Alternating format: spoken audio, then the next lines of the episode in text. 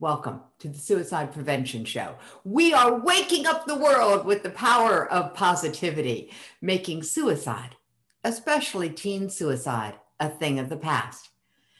And we're going to go into a very unique perspective on this world. We're going to go on a journey with John Nieuwenburg. And as he says, it's what comes after suicide that matters. So please join me, John, into the studio. I know you're in there. So, hey, there you are. Look at that. Poof, magic. Hi. Hi, I love how this works. Ah, so how are you this morning, John? Off the charts, awesome. Thanks for asking. Off the charts, awesome. I love it. I love it. So I met you because we have a mutual coach. And mm. he said, Jackie, you know, you got to go check out John's talk. And so I had just finished my TEDx talk and I went and checked out your talk. And it was like, oh, yeah, there's something here that is so compelling about your journey that I was just delighted that you were able to join me today. So thank you. My pleasure. Happy to be here. Yeah. So tell us a little bit about you because unless somebody's in the you know um, executive coaching realm, they might not have ever heard of John. Well, Jackie, I don't know quite how to start with that. I'm a business coach. I work with small business owners. Um, I've been doing that since 2004, and that's largely to help small business owners get their business to a place where it's supporting their life. And uh, before that, I did a lot of corporate things, uh, mostly in retail, and um, yeah, I've got lots of gray hair, so uh, uh, sort of the uh, latter stages of my career, but uh, it's the happiest stages of my career as well. So it's really interesting. You know, retail will give you gray hair. I'm absolutely convinced about it. I spent some time in that realm. You know, you're such a very gentle, soft spoken hmm. gentleman, John. And yet you took a stage and shared a story that was both personal, incredibly compelling, and professionally risky. Hmm. You know, it felt that way at the time. And um, I was uh, very concerned. I had a lot of people tell me that it was um, a mistake. Um, I'm hardwired to be a teacher. And so I felt this compelling internal motivation to share some views, some opinions, some perspective, experiences. And, um, and so I was going to do that despite the risk, whatever that meant. I was, I was um, that was my uh, compelling reason to do it. I, I wanted to um, offer any uh, perspectives or insight or lessons that I might be able to uh, pass along. Um, and uh, the uh, the other half of the story, though, is I learned that it isn't a risk at all. That um, Brené Brown made that point clearly in her TED talk. Vulnerability is um, very attractive. Uh, people, all of us, experience, you know, um, things that we're unhappy, uncomfortable, vulnerable about, and when we see another person become vulnerable, it um, it draws us in it creates trust, it creates integrity. And, uh, and so I learned this in a counterintuitive way that it's a paradox. Vulnerability is very attractive, although it's very scary to do. So take us back to the journey that you went on because the majority of people watching this don't know your story. So okay. they haven't, they had, they don't have my advantage of having seen your talk. Okay. Yeah, so uh, I attempted suicide in 2011, in May 25th. Um, I, uh, it's only recently in the last couple of years that I recognized that um, I was in a state of depression that was triggered or otherwise set off by the passing. My mom passed away in 2009, and um, it was 18 months later that I made the suicide attempt. And I now believe those two things were connected. I was exceptionally, I was very close to my mom and not so much to my dad. Um, and the other thing is that I also recognized that I'd uh, been depressed at least two other times in my life. um, that I didn't rec- acknowledge, recognize, or name them that way. They weren't called that at that time. Mm. Uh, I was in a very dysfunctional state, but uh, it got translated into you're, uh, you know, you're a bum, you're lazy, you're no good. Um, all of those kinds of um, observations were made um, in both of the two earlier times in my life. And um, what I would say about the uh, doing the TEDx talk, which I did in May of 2015, so uh, four years later, is that it was the very best thing I could have done. It mm. was uh, therapeutic for me, a catharsis to uh, to have to crystallize and learn and um, reflect on all of what got me to that place where I decided suicide was a good idea. Um, and um, uh, so it was a very powerful thing for me personally. I thought I was doing it because I wanted to pass along lessons, but what I learned is the biggest benefit was my um, healing that took place as a result of having um, having to put it together. Um, just by way of explanation, um, I made a proposal to Roger, the person that you mentioned, uh, in November and uh, did the talk in May. And in that space, my PowerPoint presentation, if you go to the properties section of PowerPoint, you'll, um, my PowerPoint was open 22,000 minutes, which is 16 24 hour days. And that's the, you know, the, um, that's how much time I spent on rehearsing and thinking and writing and re-rehearsing and Oh, um, got it. And so it was the 22,000 minutes that acted as a kind of form of therapy. 22,000 minutes is enough to change your perspective on something. There is no doubt, even on your own life. Yes, it did for me. you said something very compelling, which is this idea of depression unrecognized. Right. It's, it's like sneaky. That's my experience of it. Um, I was eventually diagnosed with clinical depression, and that sent me on a journey to understand more about it. But I didn't realize just how pervasive it can be. And, you know, that most people experience it. And it's a natural biological function. Uh, yeah. The human body is supposed to go into depression in the winter. It's how the caveman survived. Yeah. Um, just, we don't have that kind of winter anymore. No, not quite that way. Um, it's uh, believed that at least one in five, and uh, some believe one in four, have experienced uh, um, significant depression in their lifetime. So it's much, much more prevalent than we um, give rise to. And what I can tell you is that as a result of the TEDx talk, I've um, received tons and tons of people reaching out to share with me their circumstance, their experience, and um, which, all of which is to say that if we gave depression and mental illness the kind of attention that we give heart disease or cancer, or other physical forms of illness, mm-hmm. uh, we'd uh, all of us would be better off individually, and we'd be better off in society, in my view. Oh, absolutely. You got that right um, that's a conversation worth having and that's why we host this show is to help normalize this expression we're looking at the world through two lenses and john one of them is pure prevention which is what mm. all of the programs that we create at success journey academy for the suicide prevention society are pure prevention programs mm. we what most programs under the label of suicide prevention are really intervention programs. They only mm-hmm. kick in when somebody's deemed to be at risk. And mm. if people don't know that they are dealing with depression, they don't know that they're at risk, so they don't go and find those programs. Yeah. And it's I, a real conundrum. You know, the um, the way that I think about it is um, um, um, when you uh, begin an episode of depression, it's like being at the top of a very slippery slope. And in the early days, you, uh, or in the early part of that slide, you have the capacity to change the trajectory. Um, but there's a point of no return where you're going down the trajectory, down the slope so fast that that uh, you don't have, or I did not have, the capability of changing the momentum of that. Even though I knew intellectually I was going to that place, I didn't.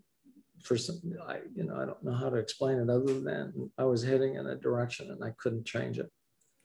And uh, what's changed uh, in terms of prevention is because of that insight. I now recognize the early stages of it, and I'm much more capable of altering that and uh, so the the um, depression feels very much like a vicious circle. It compounds and accelerates.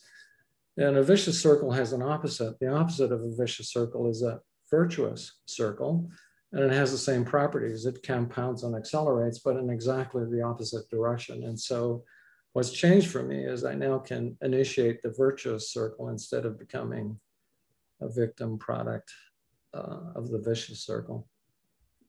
So let's talk a little bit about that. What are the things that trigger a virtuous? Because I haven't heard that term before. I love it. What triggers a virtuous circle?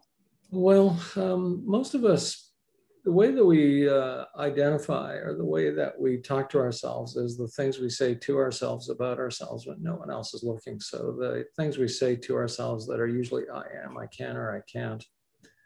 And so for most of us, we sort of inadvertently or without conscious thought go to those places where we're very self-critical and mm. um, and so you need a counterpoint to that and uh, and that counterpoint is to have a set of affirmations which is uh, instead of allowing your head to become full of the negative self-talk that there's a place that you can say well no no no i, I have a positive place that i can go to and and that's the 16 affirmations. In fact they're on my, the back of my door here as a poster. Um, and so that's what i focus on. It's a lesson i learned from ben franklin had uh, what he called 13 virtues. So at the mm-hmm. age of 20 he uh, was sailing from london back to philadelphia. And he wrote the 13 virtues as a framework that he used for the rest of his life to, to define who he was when he was at his best and that's what affirmations are. It's a way of uh, defining yourself that says, This is who I am. This is when I'm my, my best. And when I fall off the track, this is where I come back to as my uh, touchstone. And cool. it sets off a virtuous circle because it's who you become. Got it. So you have them on your door so that they are a constant reminder for you. Yeah, I have them in lots of places. It's the only document on my computer that's not in a folder. In other words, it's uh, it's the most accessible document that I have on my uh, computer. Uh, it's on my bedside. It's on my phone, obviously, and um, it's a it's um, it's a way of um, talking to yourself that produces a desired outcome as opposed to allowing yourself to be uh, a product of all the what for most of us is very negative self-talk. Negative self-talk is a thing. There is no doubt. Um, and of course, it's also a thing in our culture. It's not just self talk. If it was just self talk, I'm not sure it would be as big of a thing. Yeah. Yeah, we do live in a very negatively focused world, and naturally so. You know, it's what to avoid. Knowing what to avoid is what kept cavemen alive. Exactly. Yeah. So we so our brain is feedback.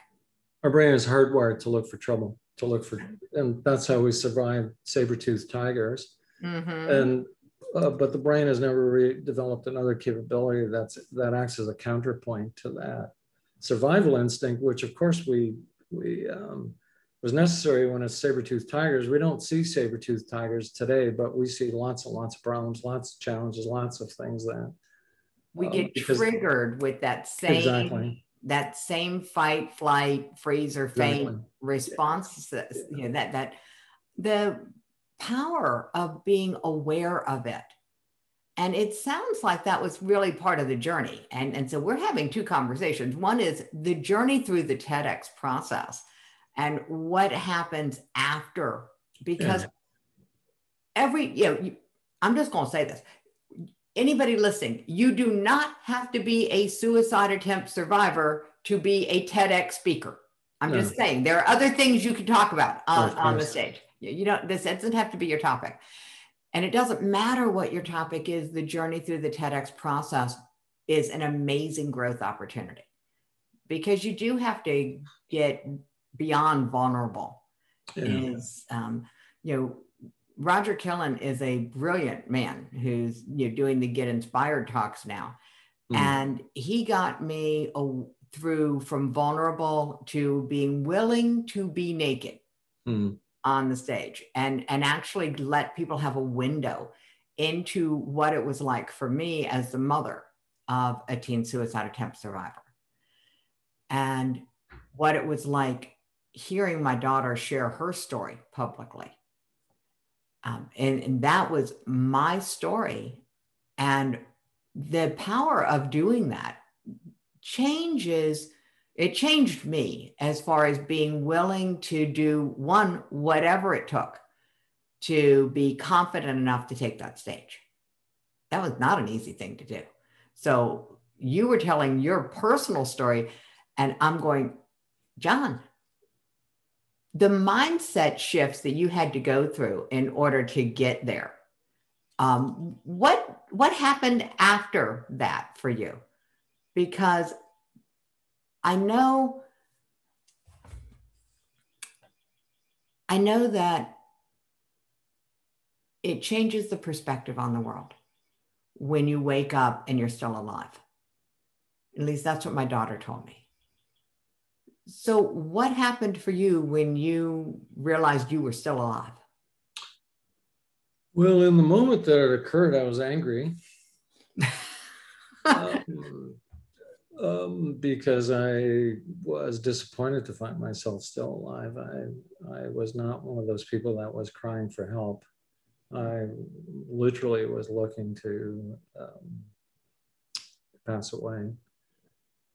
And um, um, I uh, came home that day, and my wife didn't take long for her to discover that um, the story I'd made up wasn't true, and uh, and she recognized as a result the uh, the injury that I had to my neck, and she sought and got some advice from my brothers, and it was the three of them that actually created a um, a, um, a place where I was given an opportunity to uh, heal and recover.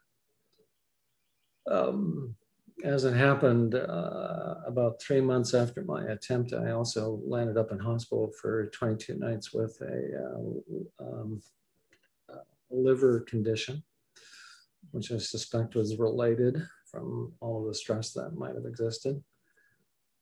Um, and so um, I don't have too much recollection of what took place between 2011 and 2015. In fact, when I think back on it, Jackie, I, I, it's hard for me to imagine what I was thinking or feeling in those days because it feels so foreign, um, like a, a, another lifetime ago or someplace that um, just doesn't exist for me. And um, it um, was definitely uh, the combination of doing of the suicide attempt and then uh, doing the TEDx talk and more of the healing that came from it was a, a 180 degree pivot in my life, um, change of direction and focus. And uh, um, I literally um, think back to that time and think, I don't know what in the world I was thinking. And um, uh, and as a result of all the changes that have been made,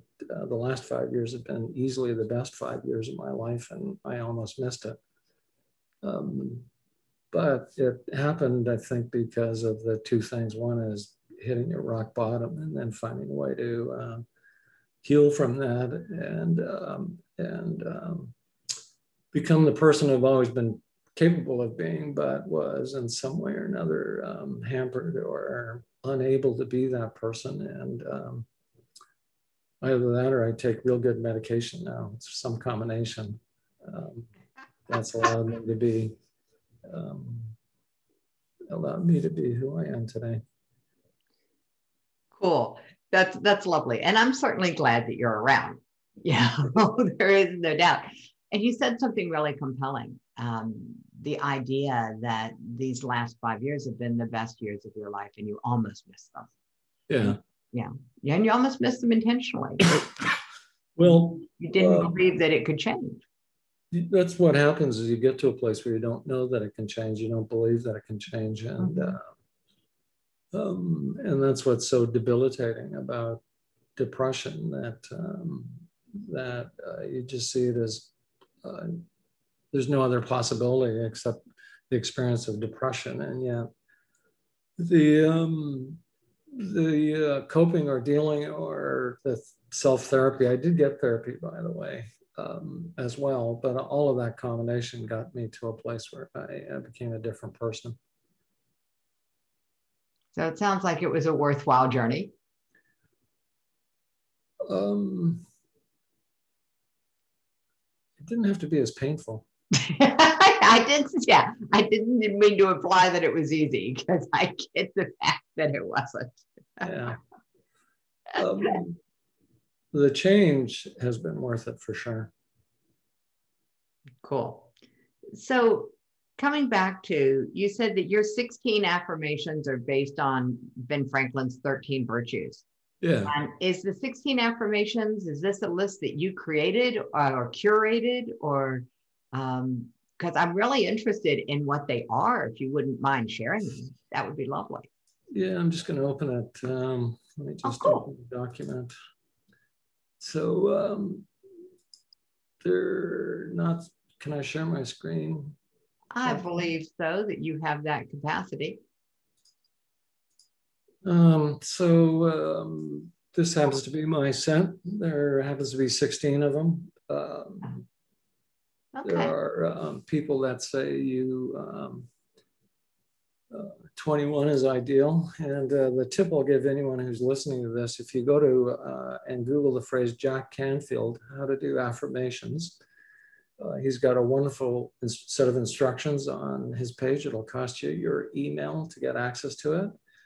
Um, I wrote the first set uh, in uh, 2007, and um, they didn't feel quite right about six or 12 months later, I had an epiphany or some kind of moment aha and wrote the set that I just shared with you and uh, in about 20 minutes.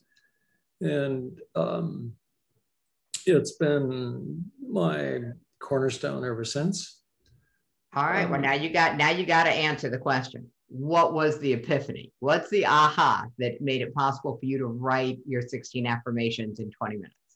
Well, it's you know, it's kind of I guess the art, artistic process of creativity as I you know chewed the cud, if I can use that expression, for six months, and um, and then um, some place in my subconscious, all of that crystallized, and and I was able to express it in 20 minutes, and so what I, the reason I mention it is because if your experience is anything like mine, you'll complete the exercise and you'll have a bunch of affirmations and it won't feel right. It won't. And there's a great temptation to give up after that or, you know, or to kind of dismiss it or it doesn't work or whatever. And, um, and um, my experience was that it took me six months to get to a place where, um, where it felt real. So for the six months, you were reading the affirmations that you had written in the first set. Yeah. Okay. And and so that's what you meant by chewing the cud. You were actually reading those affirmations. Yeah. They weren't quite right, but they were enough to get you to a place where then you could do you had the shift and could exactly. write Yes, exactly. Cool. And the others have stood the test of time. Correct. Yeah. Cool. Yeah. The brain loves the combination of both the familiar and the novel.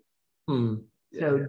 I'm, I'm curious about what else you do to, because I know that the, you know, the brain loves both of those. Uh, what else do you do with you have the 16 affirmations? Is there another practice that you add to those that you've added in or taken out or?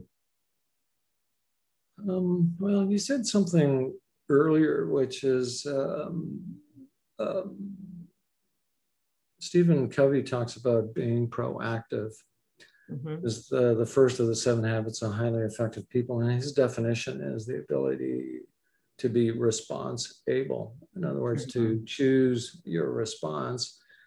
And the way that he talks about it is there's a space between stimulus, something happening, and what you do about it. And that space is where you get to choose the response. And uh, what you refer to as having the awareness, the mindfulness, the capability of recognizing that you've been triggered or affected by something.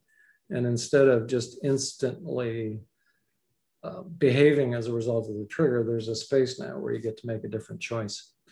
And, um, and so I sometimes tease, but uh, I'm still not very good with getting cut off in traffic. If someone cuts me off in traffic, I, there's not much space between stimulus and response there. I'm triggered by having someone get in my way. And so I, um, so I've become better um, at uh, creating that space between trigger and response, recognizing I just been triggered. Mm-hmm. And uh, I don't say that I do it all the time, but one of the things that happens with affirmations is that as you think of your day and you're thinking about your affirmations, it gives you the opportunity to recognize, oh, I wasn't very good in that moment, or I could have been better in that moment. And, uh, and so affirmations help create a, um, a space around mindfulness. Uh, because Ben Franklin, what Ben Franklin did, um, you might uh, want to look up 13virtues.com. Go to 13virtues.com and his, his uh, virtues are there. And uh, he had a scorecard. And so he would have the days of the week and the uh, x axis, and the y axis was the first three letters of each of the 13 virtues. And he made it a practice for the rest of his life to uh, adopt one of the virtues each week. And as he says in his biography, he let the other 12 fall where they may. And he would spend that week focusing on that virtue and reflecting on his conduct that day and estimating or otherwise reflecting on how well did he live up to his own expectations of himself. And he, he literally had a scorecard where he would make a mark if he felt like he could have been better. And uh, so that's how affirmations work. And um, by uh, some coincidence, if you have 13 of these things and you do one per week, it means you're rolling through them four times a year. By some coincidence. Yeah. Yes. Um, that, that's an, Ben Franklin had an amazing ability to create systems. Exactly, exactly. Yeah. He's a remarkable man. Um, he he was the um, master of ADD, apparently, because oh, yeah? yeah? that's the the history uh, that I have read of him. He actually was a very um, irritable, distractible young man.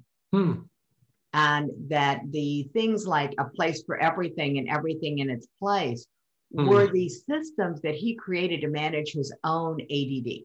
Right.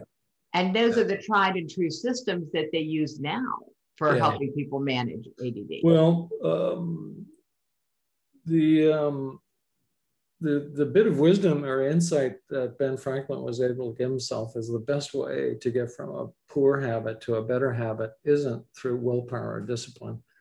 It's a bit of fiction. It's a myth that we hold that it takes willpower or discipline. And the truth of it is that none of us have enough. Willpower and discipline are an easily um, uh, consumed resource. And in fact, the best way to get from one habit to another is to create structure or a system. And so uh, the example I'd like to offer, Jackie, is in one case, one person says, I'd like to lose weight. And that person says, you know, I'll just be more mindful, be careful, eat more salad. And the other person says, you know, I'm going to get this app on my phone and I'm going to make a record of all the food that I eat, the types of food, the quantity, how much exercise I got. Which of those two is more likely to get a better outcome? The one who's building awareness of their habits. The one who's building a structure or a system or has a feedback loop. Mm-hmm. and so if you're considering i'd like to get to a place with better habits there's two things you can do for yourself. One is to build systems and structures. And number two which ties back jackie to something we are talking about is how you um, how you think of yourself and this comes back to I ams or the way the way you talk to yourself about yourself. So, uh, as an example of that, um, we're going to offer a cigarette to each of two people, both of which um, are have said that they're going to quit. So one of them you offer a cigarette, and that one says, "No thanks, I'm trying to quit," and the other one says, "No thanks, I am a non-smoker." Mm-hmm. Which of those two is going to have a better outcome? The one who names themselves and identifies as the non-smoker, whereas the first one's still focused on cigarettes. And so, how we talk to ourselves about ourselves, together with the systems and structures we build around ourselves, is the best way to get from a, a bad or a poor or undesirable habit to one that you prefer. Cool. I like systems and structures. Um, I noticed that your affirmations were like, I am respected. Yeah. And so I, the I ams, claiming them in present tense, giving myself that um, label, if you will. It's yeah.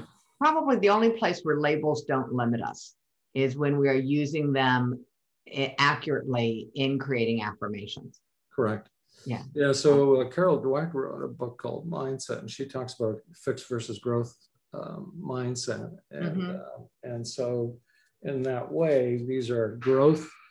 Um, create a growth mindset of uh, possibility, uh, unlimited futures, um, and aren't uh, structured in a way where you're um, well, where you're fixed or where you're saying I can't do better than what I'm doing today you know, this thing about affirmations is so incredibly powerful. And there's actually now a program that I'd love to gift you um, because it's like a vision board affirmation maker on steroids and it's mm. designed to work with the brain. It's a neuroscience based thing. And so, actually, I'll give it to everybody who's listening to this. Um, it's up on a website, Emotional Teflon. Mm because we are bombarded with negative emotional messages all the time from both inside and outside our brains, which is what we've been talking about. Mm-hmm. And so, this is a way of putting in a massive amount of positive images really quickly in like three to five minutes a day. Mm. And so, we'll pop that. Thank you, Katie. Um, so the link is there for everyone. And John, you know, especially for you, I would love to see your 16 virtues be put into this because you can customize it for yourself. And and you know, it would it's just an amazing tool. And for when we're trying to change this mindset and get from a fixed mindset to a growth mindset, we're an uphill battle because mm. of the massive number of negative images that we're exposed to every single day. Yeah, it's uh, it's about making an intentional choice. That, uh, as I mentioned earlier, that you have a, a counterweight, counterbalance, counterpoint to all of those um, otherwise uh, negative signals we're getting or that we're noticing actually as much as getting noticing. And uh, and so um, proactively go out and, and create a counterweight. And so that's the only way that you can do the high wire act. You can't do it this way uh, yeah. and so when you have a counterweight well then that's what creates balance that's true so creating the counterweights, and I love the resources. You know, being able to look at um, Benjamin Franklin's systems for his 13 virtues, Jack Canfield's system for writing affirmation. And let's talk about the system you have because your system is very specifically focused on business. I mean, right. this is what you were doing you know, prior to this journey that we've been talking about, and it's what you yeah. do now, right? Um, because um, who is who are the people who are the best people for you to work with? Who who does that match up to for you? Who's your audience? The um, they're small business owners. They typically have a business of maybe a million to uh, six, seven, eight million dollars. Um, they are working unbelievably hard um, mm-hmm. but they're feeling like they don't have control or otherwise their business is overwhelming them. And it's typically because they're experiencing difficulties around some combination of time, team, or money. Mm. And so they're feeling like I've got too much to do, not enough time to do it. I can't get everything done. If I don't do it, it won't get done. Uh, they may be saying around team, I can't hire the right team members. I can't get them to do the work at the level I need. I can't um, Oh, have you been like listening in on my conversations? Uh, no. This sounds a lot like some of the self talk I've been dealing with this last year. Yeah. And um, money has to do with um, uh, wanting better outcomes, sales and marketing, getting more money in the business, and having mm-hmm. better accounting. So the um, purpose of the kind of businesses that I'm describing here for the owner is to give them the life they want. No one was born to business or born to live, and often their business is not giving them that. And mm-hmm. ultimately, what I do as a coach is help them get the systems, processes, tools in place that allows them to live their best life. Cool. It's it's really a big key because as an entrepreneur and a small business owner, having a life as well as having a business you know, people talk about work life balance, but there's not a lot of really solid information that's easy to digest and implement. Right. Yeah. And so I love the fact when you when you offered to give us your three steps to a business that and here we go. Smoothly, profitably, and mostly without me. I was yeah. like, oh, now that's a good title. Yeah. that's a book I will read because smoothly, profitably, and mostly without me is my wish for the Teen Suicide Prevention Society. Right. I want the society to run mostly without me so that I can continue to run my business sure. and continue to do what I love to do. Yeah. And I wanted to make a big impact in the world. So yeah. I, I really appreciate your gift, John. I am looking forward to it a great deal where did the idea of putting it into three steps come from? Well, mostly uh, from experience in a, a, group of coaches that I worked together with, uh, that we uh, discovered that we had experiences of working with business owners that are approximately the same. And together we built out a, um, this program that acts to as a framework, as a system by which you can get to wherever you are today to um, uh, ultimately a place where your, uh, your business thrives even when you're not there. Cool. They sound like a dream to lots of people, but uh, or unattainable, but in fact, it's quite possible. You know, it's it's amazing that it is the belief of whether or not it's possible that determines whether someone will even pick up a book like this. Yeah. If they don't believe it's possible to have that kind of a business, then the book won't even become on their radar screen, no matter how many times they would have it put in front of them. Well, yeah. I'm gonna I'll I'll give you the key that'll unlock the principle. Um, so it's easy to say, it's hard to do. So my uh, riddle is this: How do they get those French fries to taste the same? whether they're made in Moscow, your hometown, or Hong Kong. The French fries are made by a 16 year old, and the parents of that 16 year old can't get him or her to clean their bedroom. How do they do that? Well, they have great systems, great recipes, great processes. And so the key is this idea that systems run your business, people run your systems, you lead your people. And so if you believe that people run your business, then as people come and go, so your business fluctuates with that. Whereas if you've got systems in place, here's how we do French fries. Uh, those systems can be replicated, and that's what allows you to scale. And that's also what allows you, the owner, to know what's being done with or without your presence, because they're operating the system you've created. Okay. Systems run your business, people run the systems. Correct. And the owner's job is to lead the people. Exactly. Okay. So cool. So yeah. that's an amazingly simple system. Yes.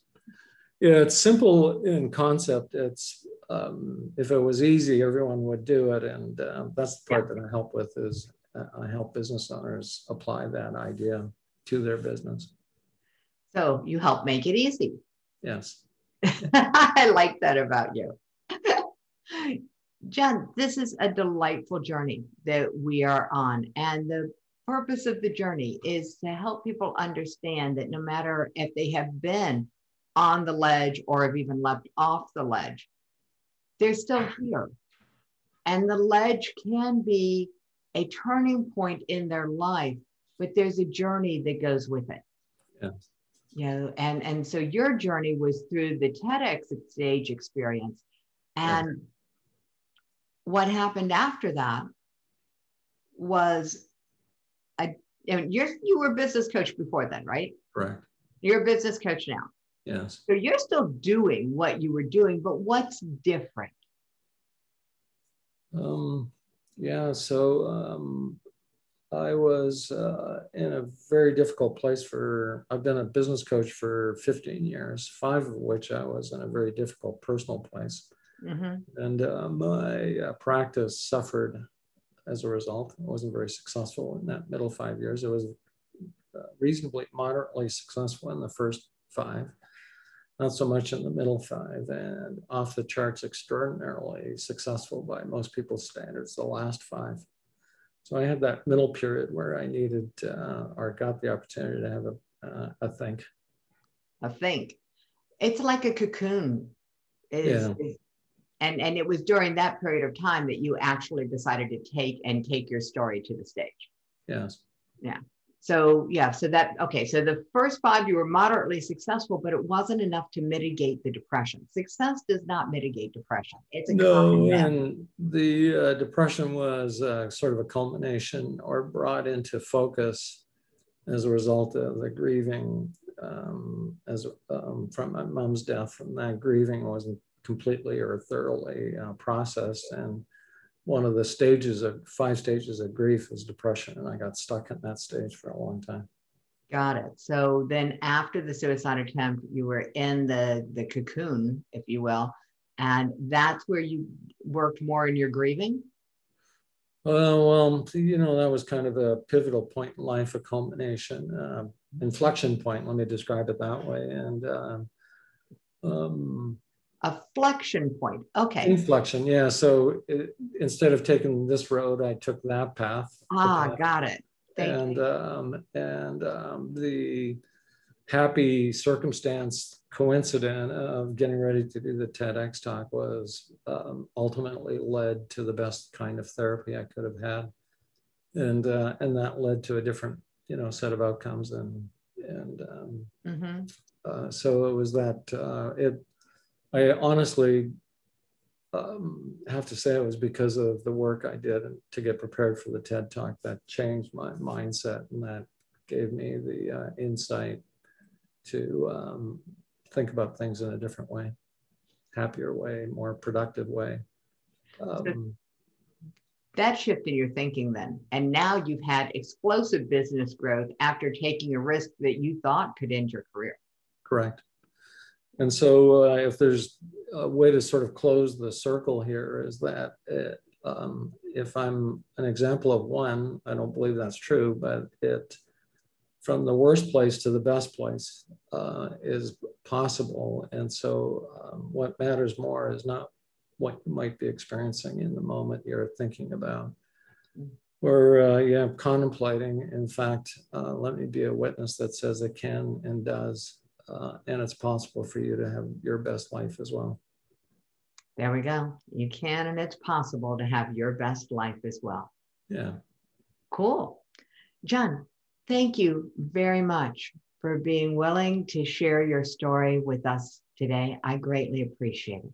My pleasure. I'm happy to be here.